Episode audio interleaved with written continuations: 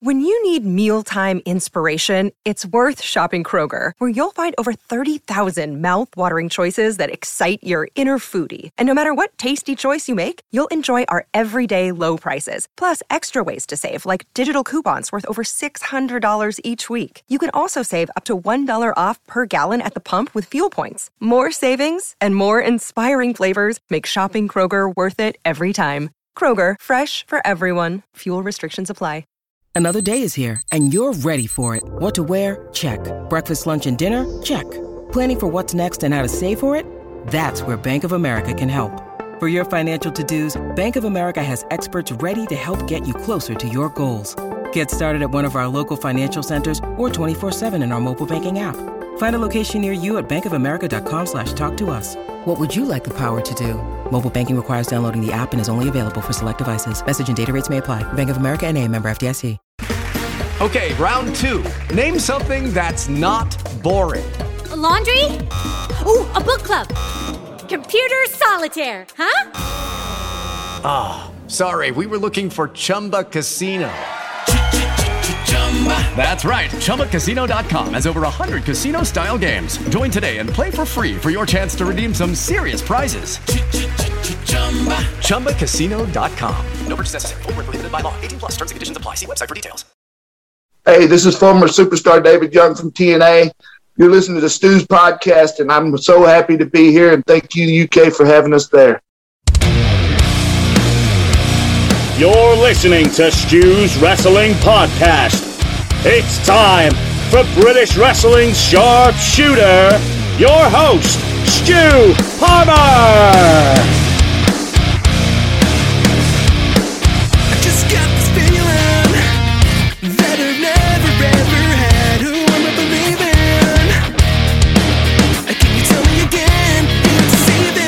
A warm welcome to episode 92 of Stu's Wrestling Podcast, and my guest this week is former WWF talent Jameson, John DiGiacomo, who is also an actor and a comedian. John was around the WWF from 1989 to 1993. We get to talk about his great friendship with sensational Sherri. He's also got some great stories about the Million Dollar Man Ted DiBiase he also talks about how Vince discovered him. There's a great story behind that and how much he liked the character of Jameson that John played. Outside of wrestling, John was an exec on Wall Street many, many years ago in the 80s. He talks about that in quite a bit of detail and he also says about the Hollywood films that were based on Wall Street and how close they were to what actually happened there. John also talks about his son James, a child actor, and he's also been a part of WWE. He was on Extreme Rules 2014 when the Wyatt family, most notably Bray, took on John Cena at the event. He was cast as Little Johnny, and there's a story behind it as well. When they were backstage, Vince didn't realise it was John's son, and it was John, the guy that he had in the WWF in 1989 to 1993. Madness, absolute madness. But yes, some great stories I really enjoyed doing this one and I can't wait for you to hear it. So without further ado, my guest for episode 92 of Stu's Wrestling Podcast is former WWF star Jameson, actor, comedian John DiGiacomo. Enjoy.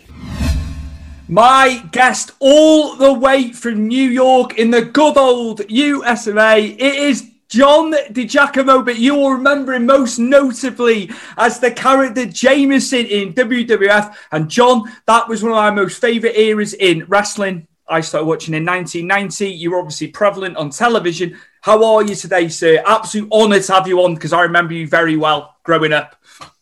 Well, thank you, and and it's great to be with you. Um, excited. It's only nine o'clock in the morning here, but that's I'm an early riser, so I'm I'm already three cups of coffee in. Perfect, perfect. Morning's my favourite time, so yeah, this this should go very well, very well. Right, I'm going to go back to the late '80s when you came into WWF, and Vince McMahon saw you at a private comedy show. I am right in saying that, aren't I? Yes. Is that how the wheels got started? Is that how the wheels yeah. got set in motion? Yes, yes. It was like a um, it was like an audience participation show, um, murder mystery. Um, and uh, it, a lot of it was improv. Um, and there were some scripted scenes, but the bulk of the show was improvisation. You had to react to the to the guests, and um, I think Vince I know that he enjoyed me. I had him laughing a lot, and um, and that's what attracted him to me was my improvisation skills. They were at that time looking for a co-host um, to work with Bobby Heenan on the Bobby Heenan show, like the uh, you know the uh, the Ed McMahon to his Johnny Carson. Well, now I'm going way back, but um, yeah, his co-host, and um, it worked great. I mean, from the minute we were in the same room together, um, we just started feeding off of each other. It went really well, and and they offered me a contract that day. It's just what what a shame the Bobby Heenan show only ran for four episodes. Uh, that's, yeah, that's crazy to me because obviously yeah. I watched it later. I was a bit young when you were doing that. Right. I would have only been three years old, but obviously over the years I've seen clips and when they've shown stuff on the network and things like that. Why why did it not run longer, John? Because you and Bobby, what what a dynamic! What a dynamic! Perfect. Yeah, um, the network um, USA was the network um, were weren't happy with it. I mean, it was it kind of came as a shock to everybody because I think the wrestling community, um, including you know the executives, the talent, the fans, most of all, um, were loving it, and it was getting um, you know good ratings, good everything was good about it. But I just don't think that USA was comfortable with the the format and the humor of it. I think it would fly better now mm-hmm. um, just because of um, how many outlets, media outlets they, there are that would run something like that. Um, but at the time, you know, um, cable TV was in its infancy. Um, networks wouldn't touch it. Um, you know, the, the major networks. and it wasn't really sports, so you couldn't go to one of the sports cable. and USA you know, Vince had a great run with that network, doing all the the Monday night show right into Raw. Um, so it was just a decision that was made and really shocking to most of us. And um, Vince had to find something else for me to do. Give me some stories like off the top of your head about Bobby Heenan. Still, still the greatest color commentator and performer in the history of pro wrestling. I know that's universal with a lot of people, but him and Gorilla Monsoon for me, the best commentary yeah. in the history even, of the game. Even Bobby and Mean Gene worked well yeah, together. Yeah. Mean Gene was just just a master at setting Bobby up. Um, and uh, um, I mean you know what my fondest memories of working with Bobby was that I was able to crack him up at times where he, you know, that we had to reshoot, like retake because uh, he he had to play this hard ass um, guy who had n- absolutely no use for Jameson. So if I did something that made him laugh, um, I got a kick out of that. I, I was pretty good, as funny as he was. I was pretty good at staying in character. Um, I had no training but just good instinct to just stay in character. And, you know, my reaction to him really set him up for his next delivery. So if I, if I didn't stay exactly in character, we would have been all over the place, but it was, it was a really good mix. Um, so yeah, my fondest memories with Bobby was that he really, um, you know, really thought I was a terrific actor and very funny and all that, and told people that, you know, I mean, I had literally been acting less than a year when Vince found me. Um, but somehow, you know, I think the perception was I'd been doing this since I was a kid, and I hadn't been. I was I was 30 already. Um, yeah, I guess I was 30. Yeah, when when uh, the Bobby Heenan show went on the air. Um, and uh, so Bobby was always so generous with praise and um, and uh, you know a lot of the guys. I mean, a lot of the guys, um, you know, saw my how popular the character was getting, and uh, like I'm talking about the wrestlers now. Um, and when they meet me off camera in the dressing room or backstage, you know, in the green room or uh, catering or whatever. Nobody knew it was me. It was Jameson. And all I did was grease my hair and put on glasses. but I changed my posture. I was in really good shape in those days. I was, um, you know, I was uh, not a gym rat, but I took care of myself. I was, uh, I was in really good shape, and I had some some fighting um, skills from um, wrestling and boxing. Um, that whenever I was in, involved in a bit, I would want them to hit, really hit me, throw me, whatever they, you know, I could take it. I could take. I know how to fall and I had to. Um, and I think that they gained a lot of respect from me um, because I was I was not a wrestler. I was, mm-hmm. uh, uh, you know, one of the personalities, um, and a lot of the guys that were personalities didn't really want to get roughed up, so they didn't.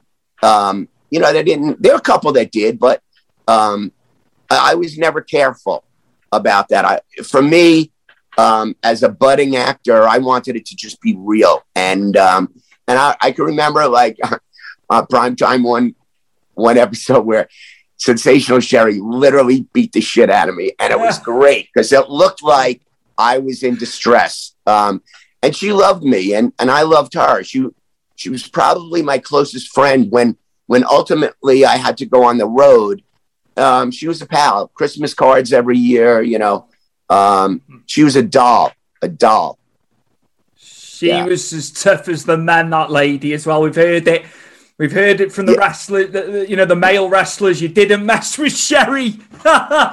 yeah, um, a heart of gold. Really, yeah, really, uh, you know, totally opposite of her character. Yeah, and Ted was Ted was great working with too. Mm-hmm. Um, um, still have a lot of. Uh, they they actually paired me up twice with them in episodes where where they one one episode. The the premise was that I snuck into his dressing room and tried on the million dollar belt, and right before we went on the air, it got stuck. I couldn't get it off, so I had to cover it with a bathrobe, and I sat in the audience with a bathrobe, and they started up the show, and and um, and Ted and and Sherri came running onto the stage. Somebody stole the belt. Wait till we get our hands on. And by the end of the episode, they go through the they go through the uh, audience with a metal detector and they find it on me. and they and she beat the crap out. Of it. it was great. It was fun. That's cool, man. That's cool. Now, any other experiences on prime time that stick out for you? Yeah. Um, one of the greatest epi- well, you know what everybody talks about, I guess, the most is uh, the episode where the berserker um, um, throws me off the roof. He he tries to light me on fire, a Viking ritual. Bobby's handing him a lighter to to you know light me up, and um, he can't get the fire started, so he brings me up onto the roof of the studio and throws me off the roof. That's you know what everybody goes. That probably was. They actually kept that storyline going for a couple of weeks. Um, that I had you know, I was in the hospital and and all that. Um, but like for me, the fondest moment I had was when they shot w- one night of prime time was devoted totally to Macho Man's bachelor party, and it was just a really great show. Um, I had some really really good moments. There was a, at one point where um, I I can remember really cracking up Bobby like to where they they had to kind of edit out the ending of that particular bit. It, it, it, there was this absolutely one of the hottest women I've ever met in person. They had this stripper um, to come out of Macho Man's cake. She was a knockout. And while this is all going on, the Bushwhackers come on with um, this six foot hero. It's all raw fish. It's all these, you know, real raw fish. They're there, and one of them fell out of the sandwich, fell on the floor. So when the stripper was finished and she was leaving, and everybody was like freaking out how gorgeous and waving to her and everything, I, I picked up the fish. I said, Lady, you forgot your fish. and everybody just broke up. I mean, it was really good. It was such a good feeling that everybody was laughing and and com- and I was interested to see how that was going to play when it aired, but they de- they cut that out. Um, because Bobby was he just lost it. It was it was pretty good. There were some good memories. I mean, um, a lot of the episodes I, I, I have forgotten. Um, actually had the warlord come up to me at a signing once and ask if I had video of the bit we did together. And I, I could not remember for the life of me. And then I went back and saw he he used me as like a human dumbbell, uh, barbell. I've seen, I've seen saying, yeah. That's not a barbell, that's a dumbbell, you know, because it's Jameson, you know. Um, but yeah, just great times. Did a, a really great opening with Bret, um, Bret Hart, one episode. Um, uh, worked with a lot of guys. Um, Andre, um,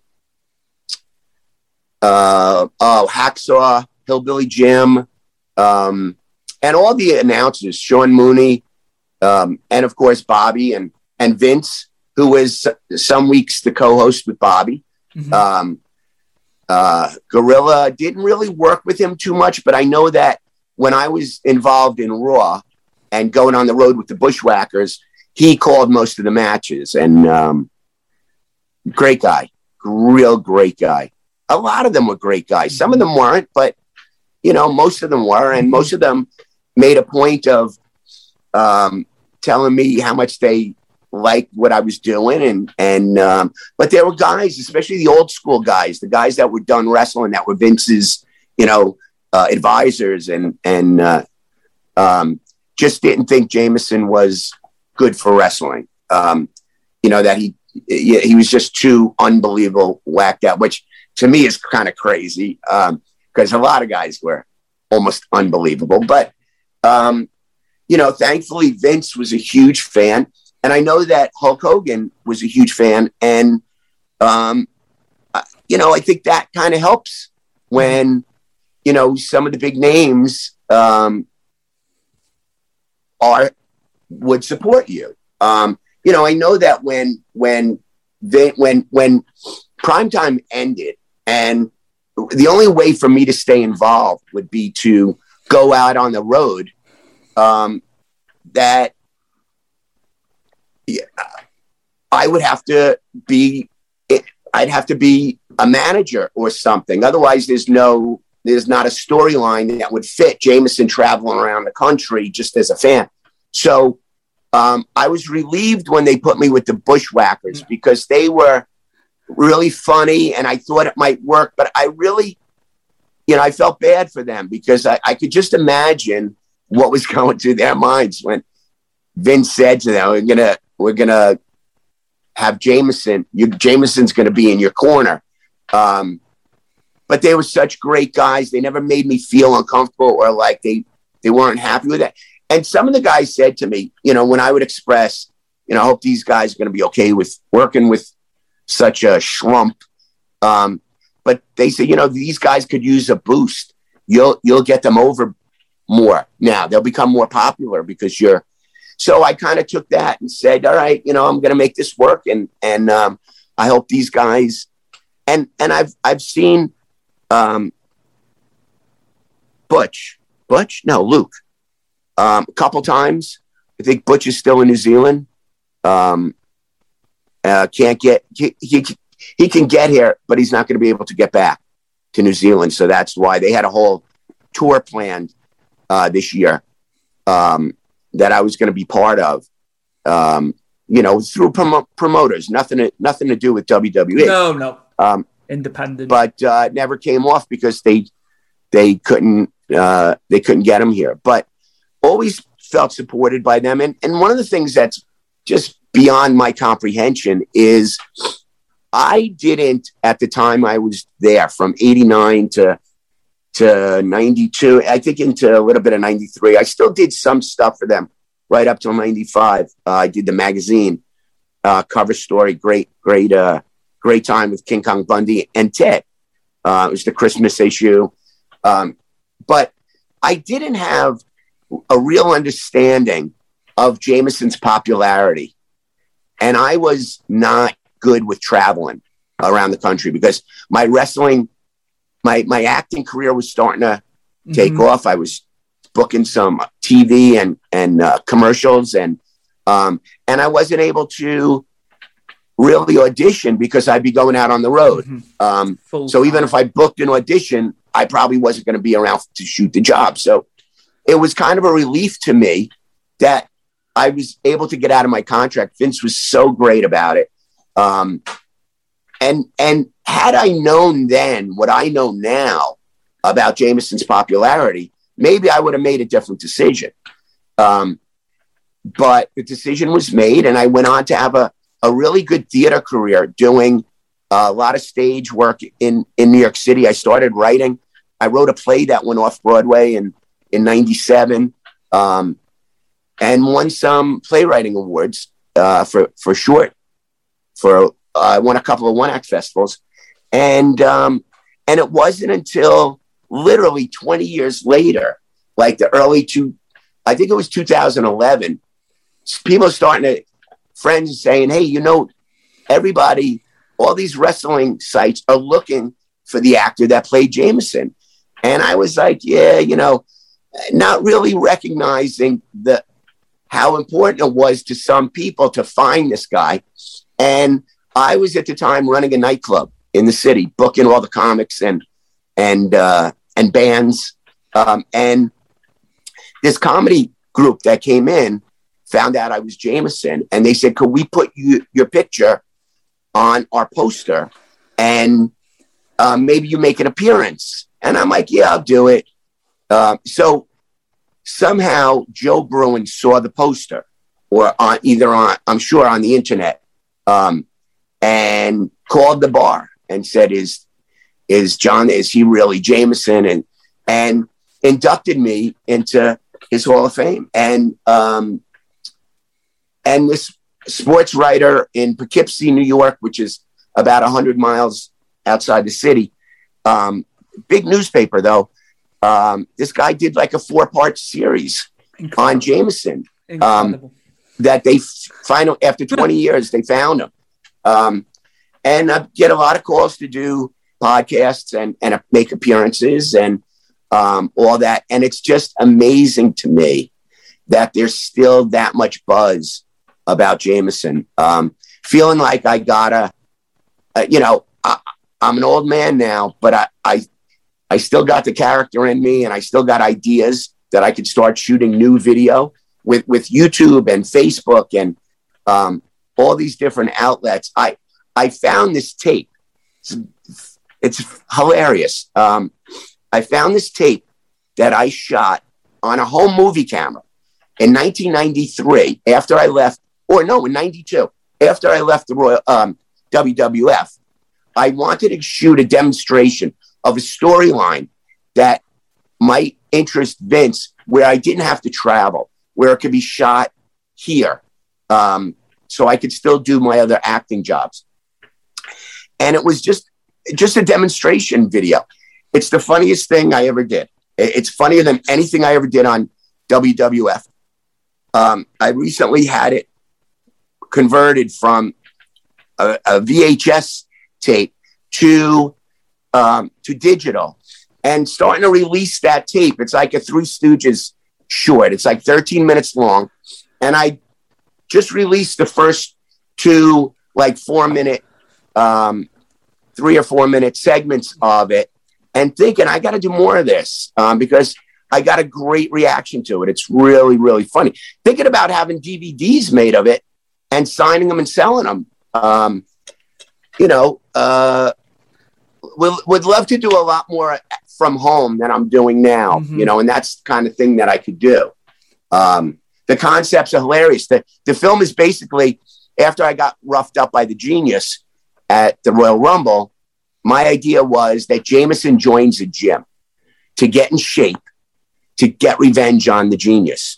And uh, it's just as Jameson just being overwhelmed by, you know, being such a knucklehead, um, not knowing how any of the machines work, but not wanting help because it was too much money to have a, a like trainer, uh, and trying to convince everybody that I knew what I was doing when I obviously didn't. It's, it's very funny. Uh, really proud of it. Um, you know, and again, that was 30 years ago, 30 or 29 years ago. And, uh, and the comedy still holds up. It's mm-hmm. it's fun. If you like that kind of humor, like Three Stooges slapstick kind of stuff, it's pretty good. How how was it working with Lanny Poffo, the genius? Maybe like standing off the time you spent with, with him because you know he comes from one of the most famous families in wrestling. And Right, how how right. was it? How was it working with him? And obviously he was managing the Beverly Brothers at the time. Right. Yeah, your, your Um, experiences with Lanny with the Genius. yeah, a good guy and very um, you know, I think we shared a lot of the same desires to um, you know, whatever we did, we wanted it to make to look real. Didn't want to have um um and he was another one of those guys that said, Can I really hit you? Because he smacks me. He actually cut the inside of my side of my mouth. But you know, you you got twenty thousand people in the audience screaming your name, and you know, you know, you could have knocked one of my eyes out. I would have just kept going. You know, it wasn't. Uh, and he was a good guy, very, very good guy. Absolutely. Absolutely. In terms of arenas that you went to, which were some of the which were some of your favourite crowds? Um, well, I would have to say that the '92 Royal Rumble was Knickerbocker Arena.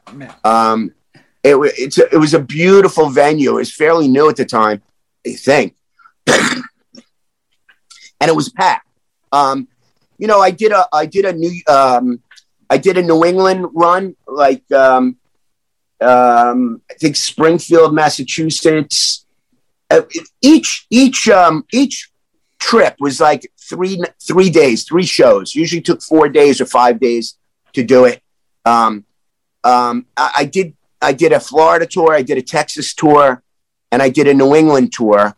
Um, I don't, you know, none of the. Uh, I know we were in San Antonio.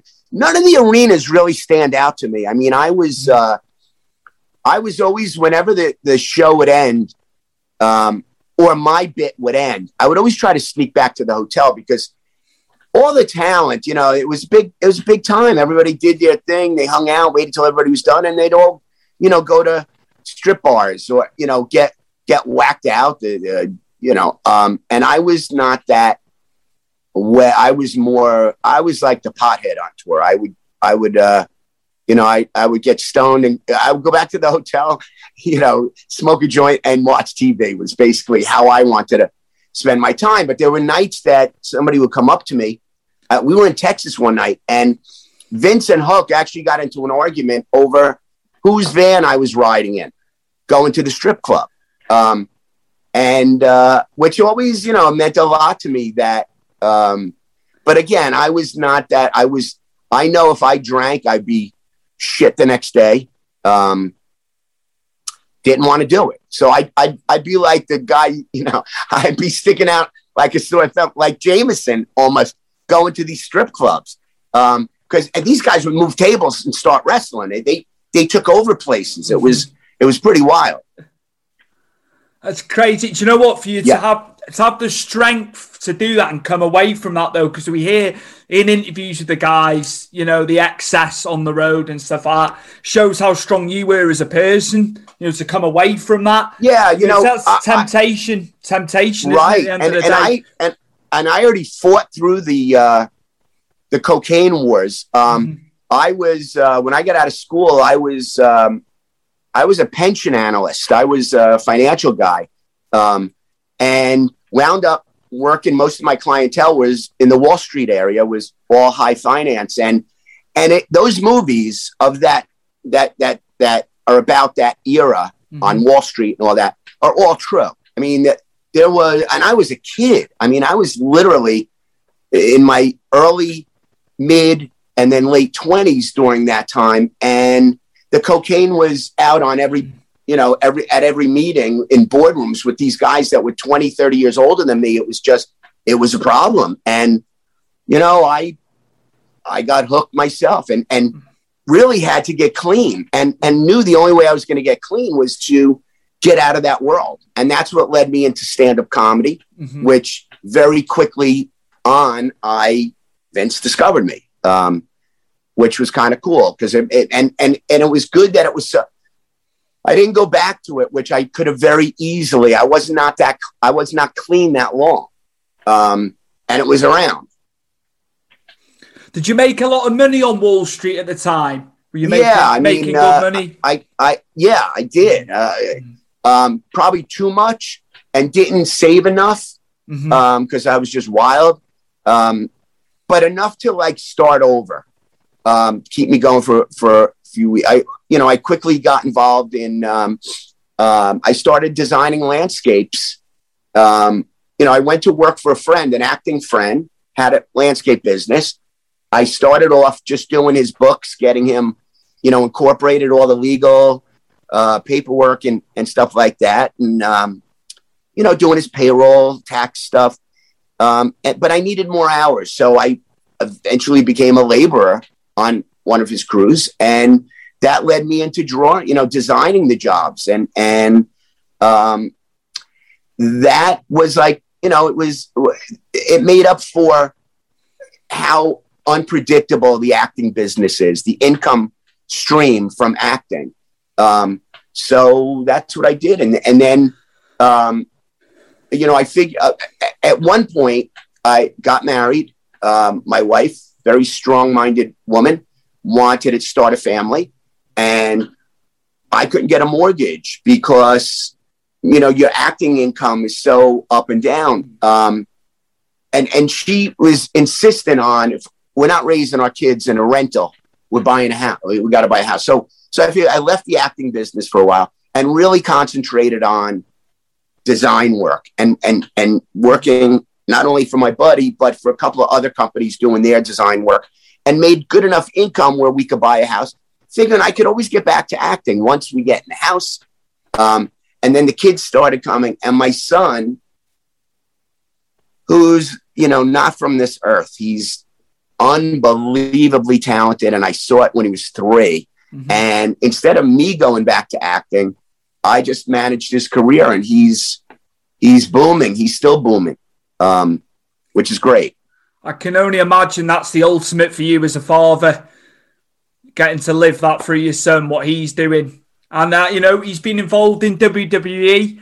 And I've also, obviously, speaking to Joe, he said he's been involved with stuff with Disney as well. So yeah, yeah. you could speak a bit about what he's been doing. Yeah, he, um, like.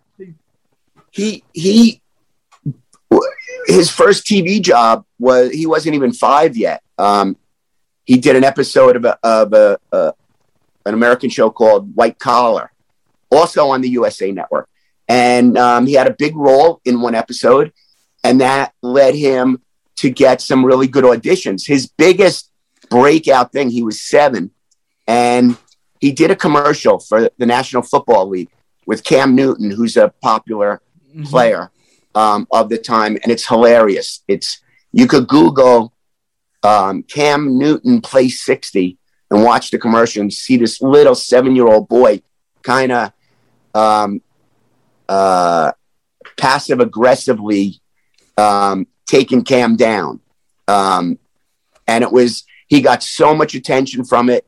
Um, he got actually got uh, video um, uh, interviewed um, on NBC and ESPN. Uh, it was just a huge uh, commercial. Ran for two every football game. It ran. Every football fan in America um, remembers that commercial. Remembers him in that, and that just led him to to bigger things. Like um, he did this movie Brooklyn, which I know is big in the UK. It was with uh, Saoirse Ronan.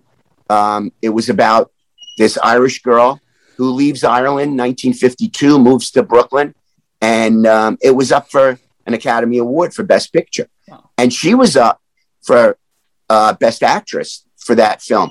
Beautiful film, and he had such a standout role as an eight, maybe he was nine by that time, but just he killed it. He crushed it. The reviews were great, um, and that led him to Disney. Um, he was um, on the number one show in in uh, at Disney for three years. He played Zendaya, who's now gone on to much bigger things, um, played her next door neighbor. She was the star of the show. It was called K.C. Undercover. Um, uh, Zendaya played a, a, high school kid who was actually a spy. And uh, James was like that nosy neighbor, you know, witnessing things that shouldn't be happening. And uh, he was great. He was great. And then he became Kevin James' son Kevin James from King of Queens and um, and uh, Kevin Can Wait was his last show. On Kevin Can Wait, he played Kevin's son. So he was a regular. He was in every episode. Um, well, just about every episode. Um, and he's since done movies. Great story. I have not acted. I had not acted for 20 years. And James did this episode, another great show that every person alive should watch. It's a comedy. It's called Ramy. It's on, um, I think, Hulu in this country. I don't. Uh, I'm sure it's you could see it there. Um, but it's a, it's a show about an, an Arab American who grew up with so much hatred toward him and his family. The, the you know the the obvious uh, you know typical uh, hatred that that Americans show Arabs. Um, but it's done with humor and it's done in such good taste. Well, James played an episode, um, actually the 9 11 episode, where James is this kid's friend, and it's like a throwback, it's a flashback. And James, um, he crushed it. And this, this little film company um, out in LA saw him on this episode, and they were put, putting together this film that a short film by an award-winning director, writer, um, and you know, on a short film, if you're shooting in LA, you're going to hire a local actor, so you don't have to pay for hotels, airfare. You're not going to bring a kid in from New York. But he impressed them so much, they decided we're going to spend the money because not only do they have to pay for him, but they got to pay for his mm-hmm. guardian. His mm-hmm. so they're skyping with him um, the auditions, and they hire him. And I gave him. He was only, I think, 13 at the time. Um, you know, total freedom. I didn't sit there and watch him talk to these guys. I, I gave him full privacy. He comes out of his room. He says, Dad, they offered me the role. And listen, I told them, they said to me, James, your resume is so big. Who do you study with in New York? And I told them, well, my dad is an actor. He's the only coach I ever had. And they said, well, why don't you send us his picture? Because we haven't hired the actors yet to play your father or your grandfather. I mean, your father or your uncle. Send us his picture. We'll tell him which role we want him to read. So he sends my picture. They say, tell him to read for the grandfather, which is kind of funny. But, you know, as an actor, I would have, if they told me to read the grandmother, I would have read for the grandmother. I, you know, an actor will do just about anything. So I read for it. They hired me. I, so I, we have this film coming out um, where he's brilliant in it he'll make you cry. I swear to God. He's it's such a it's such a sad, dramatic movie.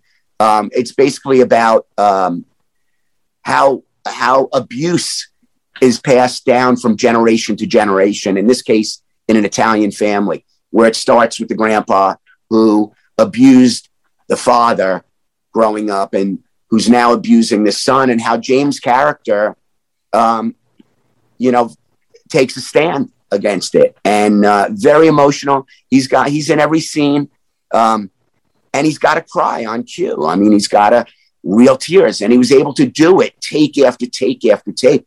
Very moving film. I'm excited for it to to come out. But it, you know, for me, that was a great moment that we got to share um, the screen. Where in you know where we got to share the screen, and it's a very talented cast. Two of the actors from the Sopranos play wow. his parents. Wow. Um, uh, Tony Soprano's daughter, um, Meadow, I don't know how from she plays his mother. And this guy, uh, Lillo Brancato, who was the little boy in um, A Bronx Tale with Rob, played Robert De Niro's son. He went on to get in some trouble. Um, actually, spent some time in prison, but as soon as he got out of prison, right back into the acting world. He was cast in in uh, a season or two of The Sopranos. Great, really talented guy. He plays the father, my son in the film. Um, he plays so it's all it's really well done. The director easily uh, one of the best directors I've ever worked for. Um, and uh, yeah, it's been it's been a great ride. Oh, it's nice, nice to hear that he's done so well. I'm just, I can tell how immensely proud of him you are as well.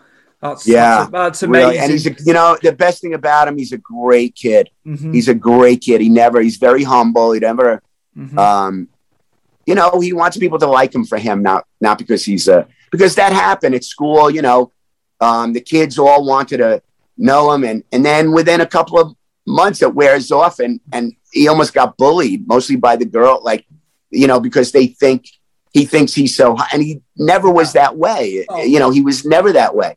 And now that he's older, he's 16 now, and um, it's different. He doesn't he doesn't mention acting at all. He just wants to be high school kid growing up. And but when the acting job comes up, he goes all out to get it. He's a great student of acting. Um, just a nice kid, very generous, very gentle, kind.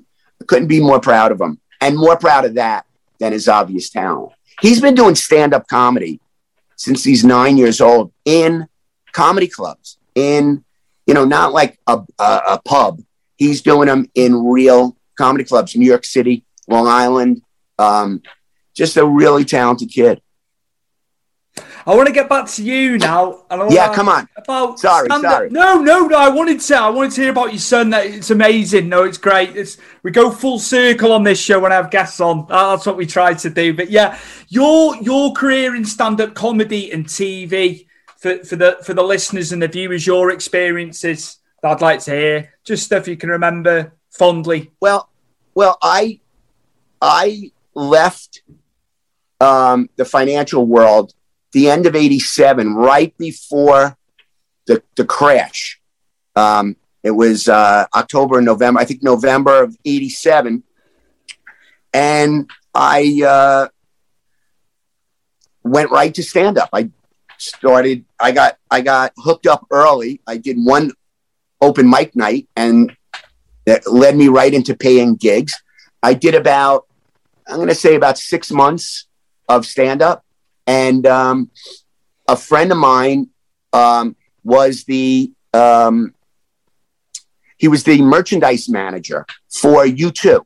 Um, made a ton of money, was, was, uh, and during that time, the, the U2's manager um, hooked up with UB40 and they were coming to do a US tour, UB40, and this guy needed a merchandise manager, somebody to go on tour with UB40. And I said, wow, great way to see the country. It was, we were going to do like 40 states, um, like a four month tour. Um, and it gave, it, it, it gave me a chance to sit back and start writing some new material. And um, I had a great time. What a great group of guys, UB40 um, love, talented and love them. Um, so when I got back off the road, friends of mine started this murder mystery company. They said, we're, we're doing a show. We need a vaudeville comic. Come audition. I went and auditioned. Had no desire to be an actor. Wanted to do, but I got to do some stand up during these shows, and they paid triple what what a, a stand up gig would pay. So I did it, and that's where Vince saw me, and I started to fall in love with the idea of being an actor, and I, I wanted to perfect my craft, get some get some lessons in, and booked my second audition for a commercial. Um, started booking some films, um, and really focused on theater because that's really how you learn the craft. Um, live audience, instant, instant response. Um, and I, I spent a lot of time doing theater. I did mostly theater towards the end of the run, but I did these short films with this guy that these these films are all award winners at at um, and it and it was a it's a great experience. It um, actually rewrote one of them into a feature that we're trying to sell now. So um, yeah, that's basically what it was. I, I, did a lot of theater. I did you know maybe uh, four or five films, um, couple of commercials. Um, but you know, wrestling. It, you know, when I left WWF, I was only, I only maybe had seven more years of a career before I left the business. So it was short. I, my son's already been an actor longer than I have, and he's only sixteen. Um, but he's got the best coach in the world. No, just kidding. Hello, he has. He has. Yeah. No two ways. Yeah. All there, right with him, man, in the in the trenches. Absolutely. Who, who was some of the people that in, influenced you in TV, film? Maybe you know. Oh my God. Comedy. Well, I'm sure there's an array. yeah, I- I'm sure there's an array. I still think that Curly from the Three Stooges never got credit for his brilliance.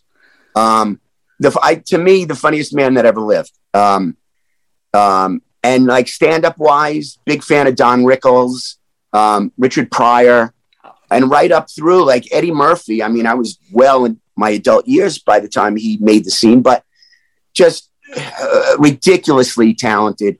Um, and uh, TV wise, like acting wise, comedic acting, um, uh, Peter Sellers, mm-hmm. just the best. Um, Gene Wilder, oh, God, what a what a uh, um, yeah. and you know, huge, huge fan of Monty Python. I mean, John Cleese, that Fawlty Towers, um, you know, that's that's what I, am a big fan of physical comedy, and all three of those, you know, Monty Python, Gene Wilder, Peter Sellers, so much of their comedy was physical, and I think that was an influence on me um, in t- terms of my comedy style. I mean, look at Jameson; he was just this, uh, you know, I don't know. This is going way back now, but a big influence early on for me was Jerry Lewis. I don't know if you know who that is. Mm, uh, he yeah, was. He was to me very Jameson. I never modeled mm-hmm. Jameson eh, off of anyone, but I, I could see how some of these people influenced my comedy style. And the whole Jameson thing was such an accident. Um, I was helping write a show for these for this murder mystery company after we did the the uh, the vaudeville show. The uh, it was a 1920s period piece. We had to write a new show because we were selling out every weekend. Um, but we were going to lose. People are not going to come back and see the same show again. So we had to write a new show, and they asked me to help write it. I wrote it with these two women, um, and we came up with this character, Jameson. But I was going to play a totally different character. Um, something not as challenging actor wise because I had just been starting out. Um, plus, he was so nerdy, and I was so not that guy. I was, you know, very physically fit, a little bit. All my roles, uh, acting roles, were like, you know, drug gangs and uh, like Spanish uh, drug lord or or um, mafia type. I always played the tough guy, so I had a different role, but we decided to go union for this sh- second show, which is very expensive, but we can attract better actors. So we had to cut the cast down. So we cut out two characters and they cut my role. And they said, You got to play Jameson then. And I'm like, I can't play Jameson. I don't, I don't, he, not the way we wrote him. We got to rewrite. No, you could do it. Just, just come to the, just come to the first rehearsal. Let's see what you could do. And I brought a pair of glasses. I crossed my eyes. And from that first rehearsal, this, this character came out of me that I didn't even know I had in me. Um, and it was, and, and, and looking back, I could see where what I picked up from Curly, from the Three Stooges, what I picked up from Jerry Lewis, um, and, uh, and comic timing. Peter Sellers and Gene Wild, I mean, you can't argue with the, with their timing. Um, they were laugh out loud funny but in such understated ways that, um, yeah, that's pretty much uh, my influence. Yeah. Gene Wilder and Richard Pryor, a film that my dad used to play to. Oh my god! See no evil, hear no evil. In the bar when they're having the fight in the bar, it's just you know when things Brilliant. stay with you. And we obviously recorded it on VHS, watched it time and time again. I was only yeah. young, you know. Sure. Years, sure. later, I was probably watching it in like the mid to you know mid late nineties when he showed me. And I watched yeah. it so many times, but I always look back to that bar fight scene with Dempsey. Yeah. Incredible. You know, um, brilliant, brilliant movie, Young Frankenstein. Um, if you haven't seen it, I, I highly recommend it. He's and, and Blazing Saddles, um, two two Mel Brooks films where Gene Wilder, you, you know, should have got a cat, should have won Best Actor, both both for both of those films. Um, yeah, he's you know one of my favorite. Yeah, he was brilliant. And Richard Pryor, he wasn't even an actor. He wasn't even a trained actor. He was a stand-up, and he did a couple of movies. I mean, the movie with uh, with the toy with Jackie Gleason. Um, he'll make you cry in that film. He's that good and believable, and he's he's not just a funny man, you know. Um, yeah. What would be your tips for people wanting to get into the entertainment industry? Young young people, maybe you know, older people. You know, it's never never too late. Absolutely, it? never Absolutely. too late. I, I I would say that, um, you know, get some get some uh, instruction for the for the basics. Um, the most important thing is to get representation from an agent or a manager because then you get you get auditions all the time if you have somebody. But that's the trick is how somebody starting out could get um, could hook up with representation there are actors that that study for years that never get that break to where they can get an agent or a manager to to rep them. Um, i got lucky when i was i was on the when i was first on with WWF, um, I had I actually had agents and managers and casting directors contacting me, asking if I had representation. Um, so I never had to fight that fight. My son, the same thing. I, as a three-year-old, I got him into this class um, for five to ten year olds, and um, the last class they bring in an act. They bring in a a coach, um, a, a, a casting director from Sesame Street. Um, they brought in uh, an agent and a manager, and he was three. He was by far the youngest kid. They didn't even want to take him because how young he was until they met him and saw that he was well beyond his years. He could be directed at age three, and that's the whole thing. That's why they don't start him so young because, you know, if they want a three-year-old, they'll get a five-year-old that that could pass for three. Um, but he got right in there. He got signed that night. He was the only one in the class that got signed. And he's still with the same manager today. And that was, that's like 12 years ago, 13 years ago already.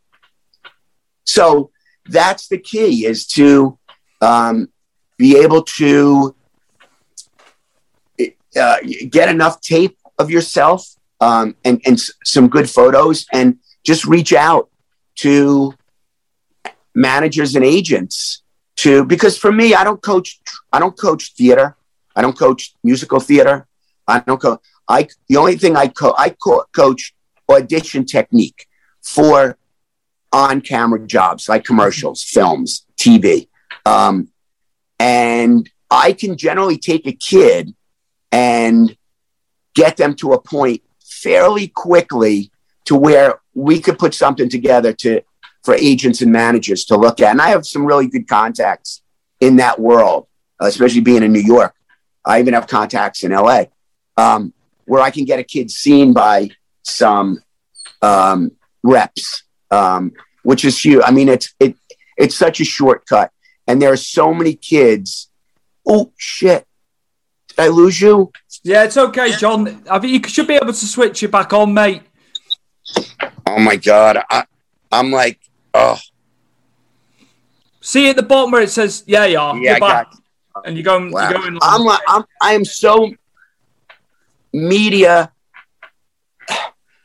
I'm like a prehistoric man when it comes. thank God for my son, because he set me up with Zoom, Face, all these things that I have yeah. to be involved in.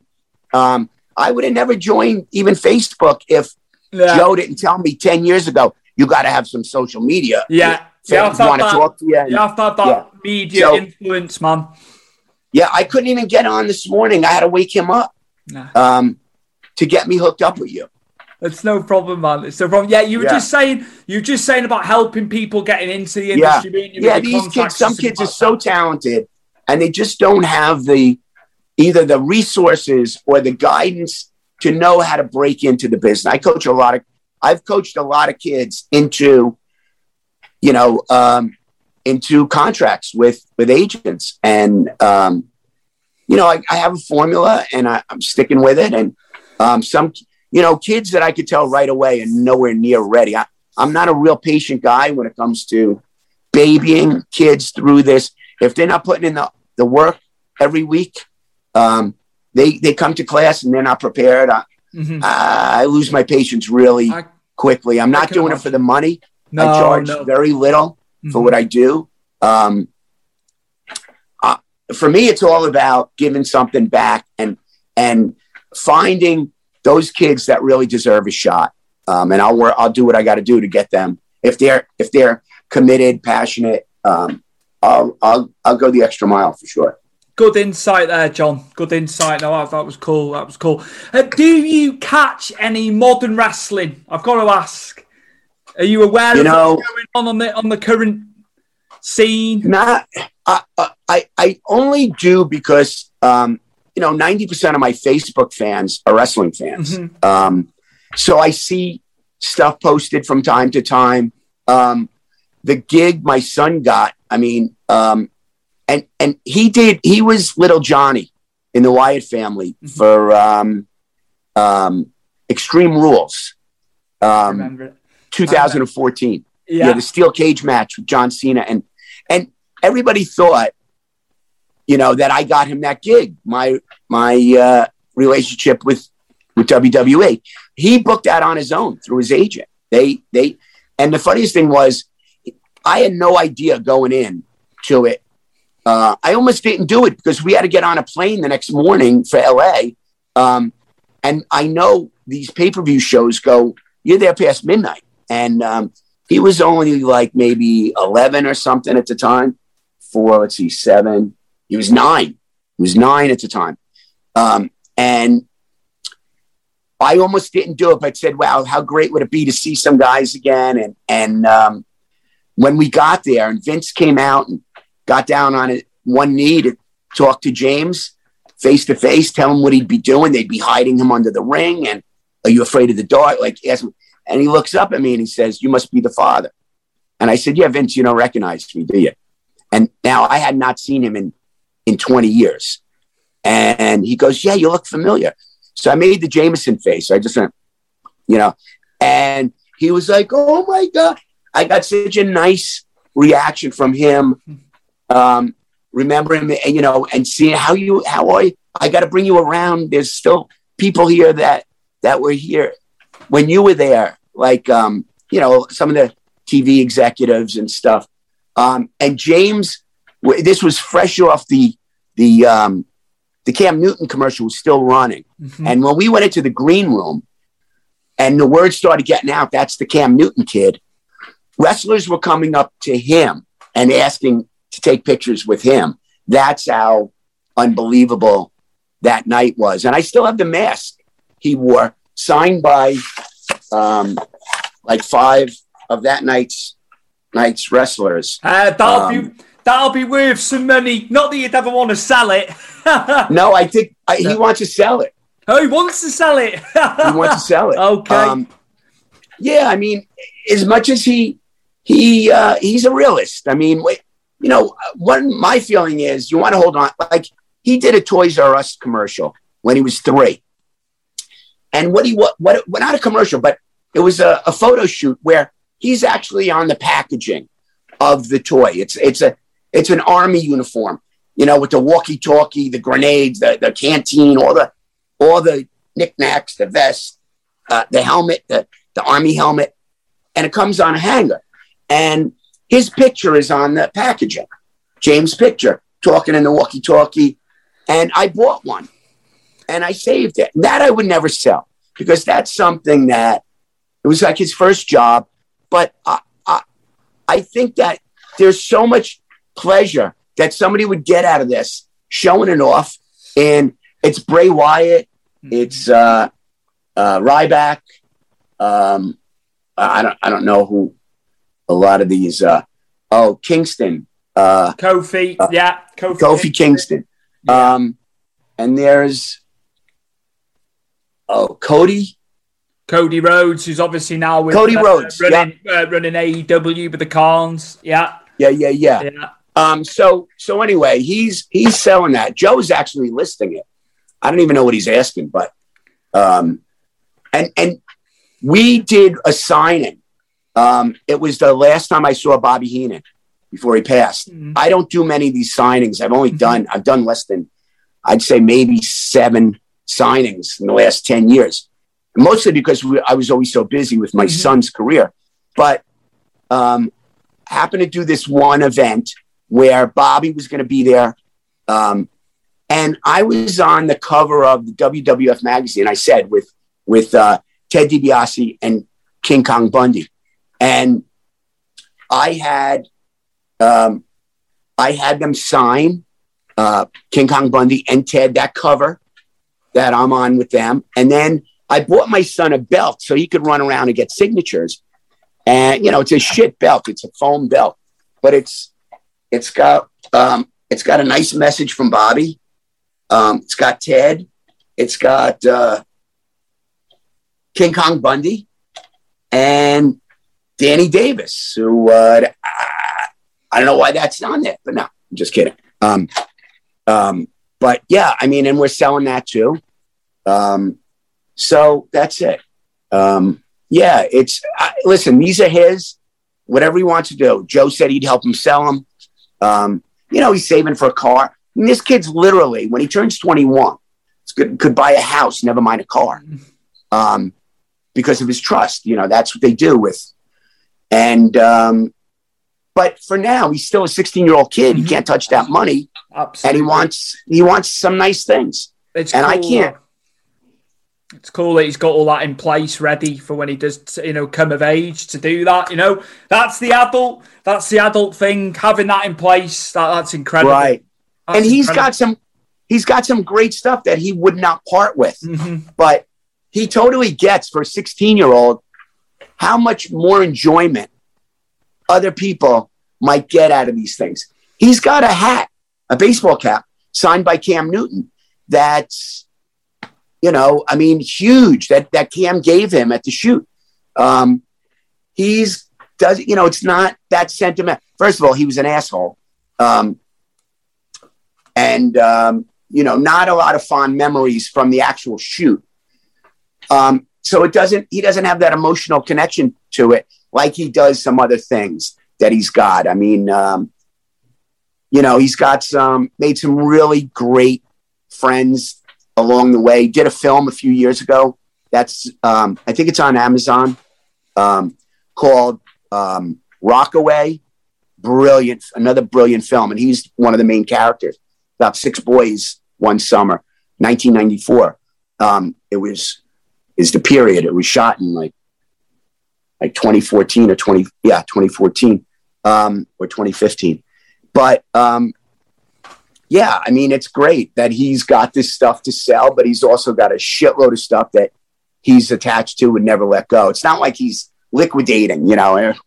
Um, he just thinks that some of the stuff is would mean more to somebody else than to him. Absolutely. Absolutely. I tell you what, memorabilia and signing stuff through Facebook, promoters and stuff I haven't been able to go and do conventions. There's a lot of money. There's been a lot of money Yeah. in that through COVID and lockdown. It- it- so many it- different people doing it. it it blows me away that like I still have a few of my original publicity photos that were shot by you know by WWF at the time. This they have the copyright on them and um and what and they're the originals. They they have that shiny coating that they uh, make out of shellfish back in the day that um, preserves the picture. I probably have six or seven of them left, and they're going for big money. It's shocking to me, shocking to me Mhm. that they're selling. Um, and Joe and I got another promoter friend in the business that does a lot for me, um, Scott Wilder. Um, they're saying hold on, hold on to as many of these as you can. They're going to go for big money. yeah. Um, Mhm. so, you know, I'm in the process too of, you know, going on to sites where some of this stuff will sell. Um, got a ton of pictures, all different. My son's career and my career. Um, uh, you know, the, the picture of, I have a picture of, of Bray Wyatt and James and my son where he's holding his face. Um, um, you know, it's just a beautiful picture and a picture of him with John Cena, where John Cena is getting spooked by this this kid uh, singing uh, Bray's theme song um, with this crazy voice. Um, so, so yeah, it's a great business. I, I you know, I, I'm still overwhelmed by just the loyalty and the love of wrestling fans. It's an amazing group of people, really. It's amazing. I've been over. I've been over to the states for various WrestleManias, John. You know, I have gone over. I'd say there's no show on earth like WrestleMania, and uh, it's just incredible. I I still love it as much as I do today. You know, uh, as I did as, right. a, as a young impressionable kid. I think a lot of people shit on the current product, but times change. It's like anything. I think people are very quick to shit on it, but they still watch the product week in, week out. Right. It really annoys me. I'm constructive. You know, if I don't like something, I always look for a positive as well, you know, like to balance yeah. it. People are yeah. too quick. This is crap. This is it. But they couldn't write wrestling and they couldn't perform as the wrestlers do. It's uh, it's crazy. Yeah. It's crazy to me. Just don't watch it if it's putting you under so much. It's stress. way it, it's way more athletic mm. um, now.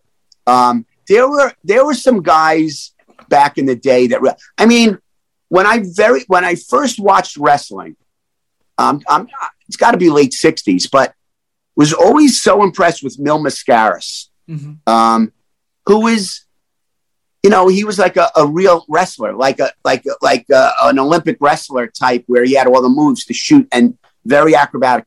Mister Perfect, one of my favorite. I mean, he was.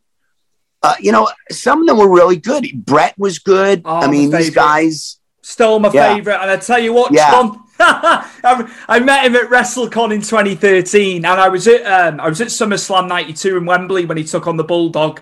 Um, I couldn't muster up a sentence when I met him. I never struggle at these meet and greets and the conventions. Right, John. John, I barely could because he was my favorite. I was just yeah. in awe. I was in. Sorry, I've cut in there. I've jumped in. Yeah, no, no, no. Um, in fact, one of my favorite episodes of Primetime was um, I stumble into his locker room and uh, he, I think, yells at me or something, or, or what are you doing here, or something like that. And I'm, you know, of course, reacting like, you know, scared out of my mind. And he winds up giving me his sunglasses. And, you know, and that's how the show starts. That they call that a cold opening um, for for uh, for that. And um, really, really physically talented. Um, and now mostly everybody is on that certain athletic level where they can, you know, really make stuff look crazy um, that they're doing. And um, yeah, I mean, uh, you know, even Owen Hart, you oh. know, it was so physically blessed. Um, um, but yeah, it's a different product. I mean, I, I was, I was never a, I mean, I was never really a wrestling fan. I, I, I uh, as a young kid, I'd say maybe eight, um, I started watching, and um, you know, as soon as I realized that who was going to win before the match even started, it was not fun for me. I was very, very competitive. I was a huge football fan. Um, since the since I was like six years old, baseball, all these sports, played a lot of sports. So I I actually wrestled, but um, but not that kind of wrestling. And it was never. And it was like if you were living on this planet during the '80s, you could not escape wrestling because when Vince McMahon took over, and it was all over MTV. It was on. It was you couldn't escape. You you knew who Hulk Hogan was, Andre the Giant. You you knew these guys. Not that I sat and watched episode. The only time I ever watched was when I was on when I was on, you know. Um, so now I'm not, I, I do watch some stuff. I see that, you know, one of the things that I loved about that time versus now, um, I think the gimmicks were better. Like you had the British Bulldog, you had, you know, you had these guys that were defined their character and they were, um, and it was so funny to see how, how they went from heel to good guy. Um, you know, like the, the, the guy you thought was the worst guy on earth could suddenly come out like Jake the Snake went back and forth.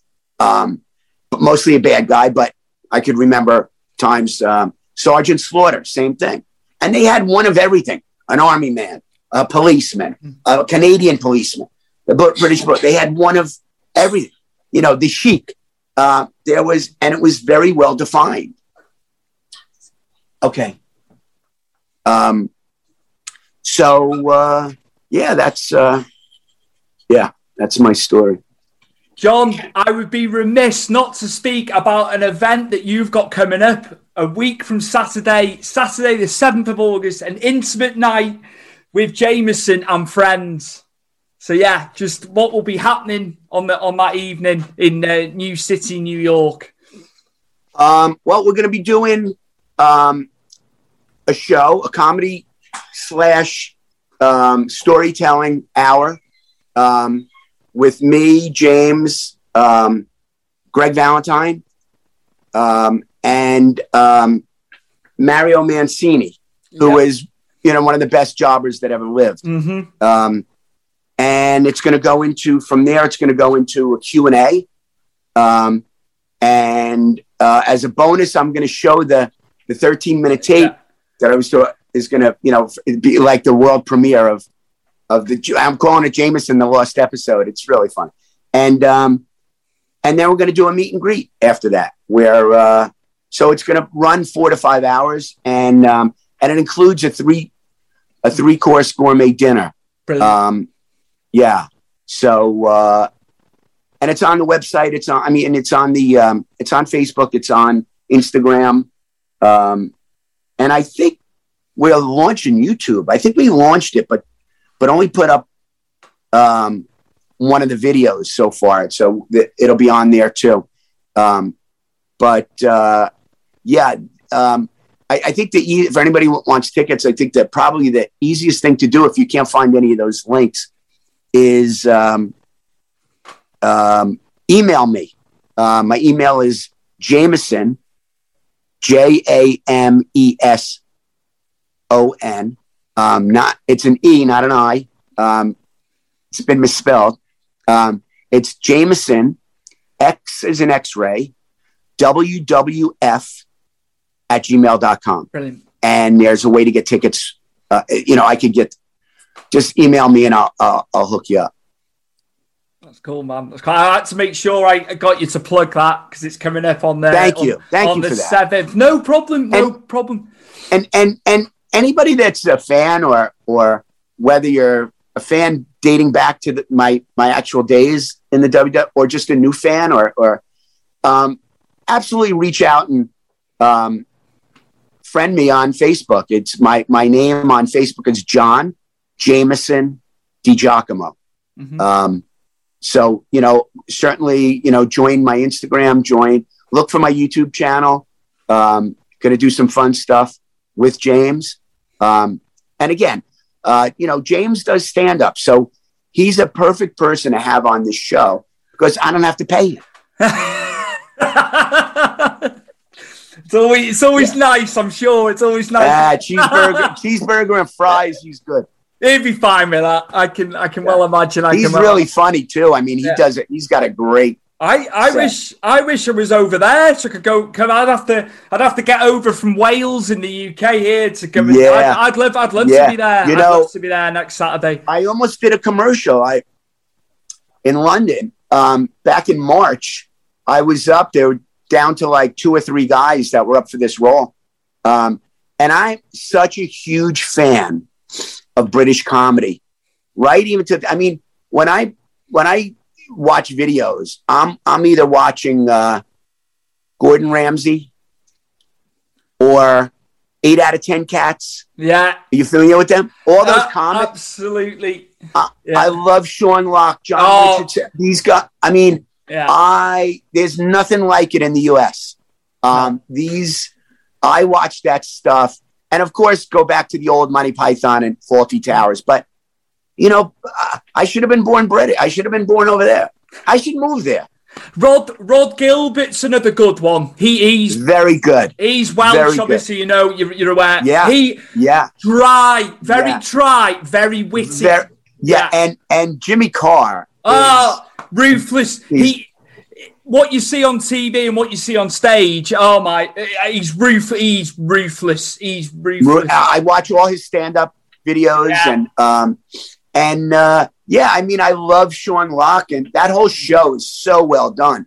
Um, especially when they do eight out of cat ten cats does Yeah. countdown. Um yeah, but even though eight out of ten cats is funny. Um uh, but yeah, and everybody they have great guests, and it's just it's really cool. It keeps me laughing. That's cool, man. My and love, sorry, and I absolutely love the Brits' take during the Trump presidency. um, just how vocal they were. Um, Mm. yeah. Anyway, don't want to don't want to get into politics. No, no, we don't know. No, we're politics. yeah. Free, we're a politics free zone. I'd had enough of this when we had the election on because I've got a lot of American friends on the social. Yeah. Uh, it was I, I'd had enough, and and uh, UK politics as well. It's just it's, Yeah. people think they know, they don't know the inner workings. They don't. They only Yeah. know what they Yeah. see. Right. But there we Just go. vote. Just Yeah. vote and shut up. encapsulated perfectly there.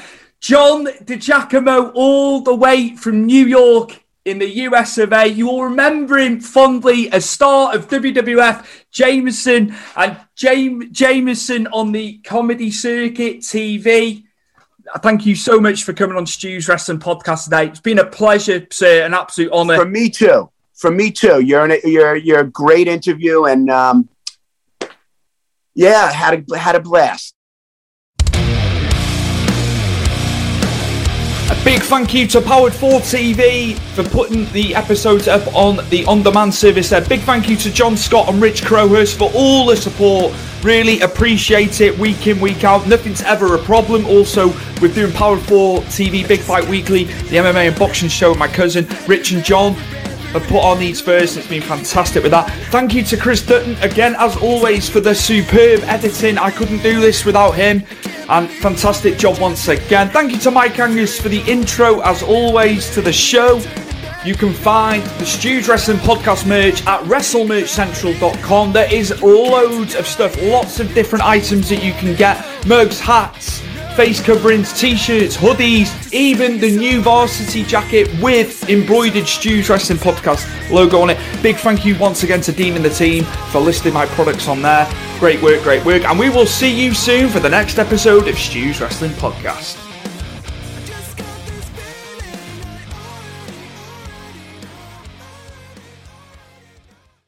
Sports Social Podcast Network. With the Lucky Land slots, you can get lucky just about anywhere. This is your captain speaking. Uh, we've got clear runway and the weather's fine, but we're just going to circle up here a while and uh, get lucky. No, no, nothing like that. It's just these cash prizes add up quick. So I suggest you sit back, keep your tray table upright, and start getting lucky. Play for free at LuckyLandSlots.com. Are you feeling lucky? No purchase necessary. Void where prohibited by law. 18 plus terms and conditions apply. See website for details.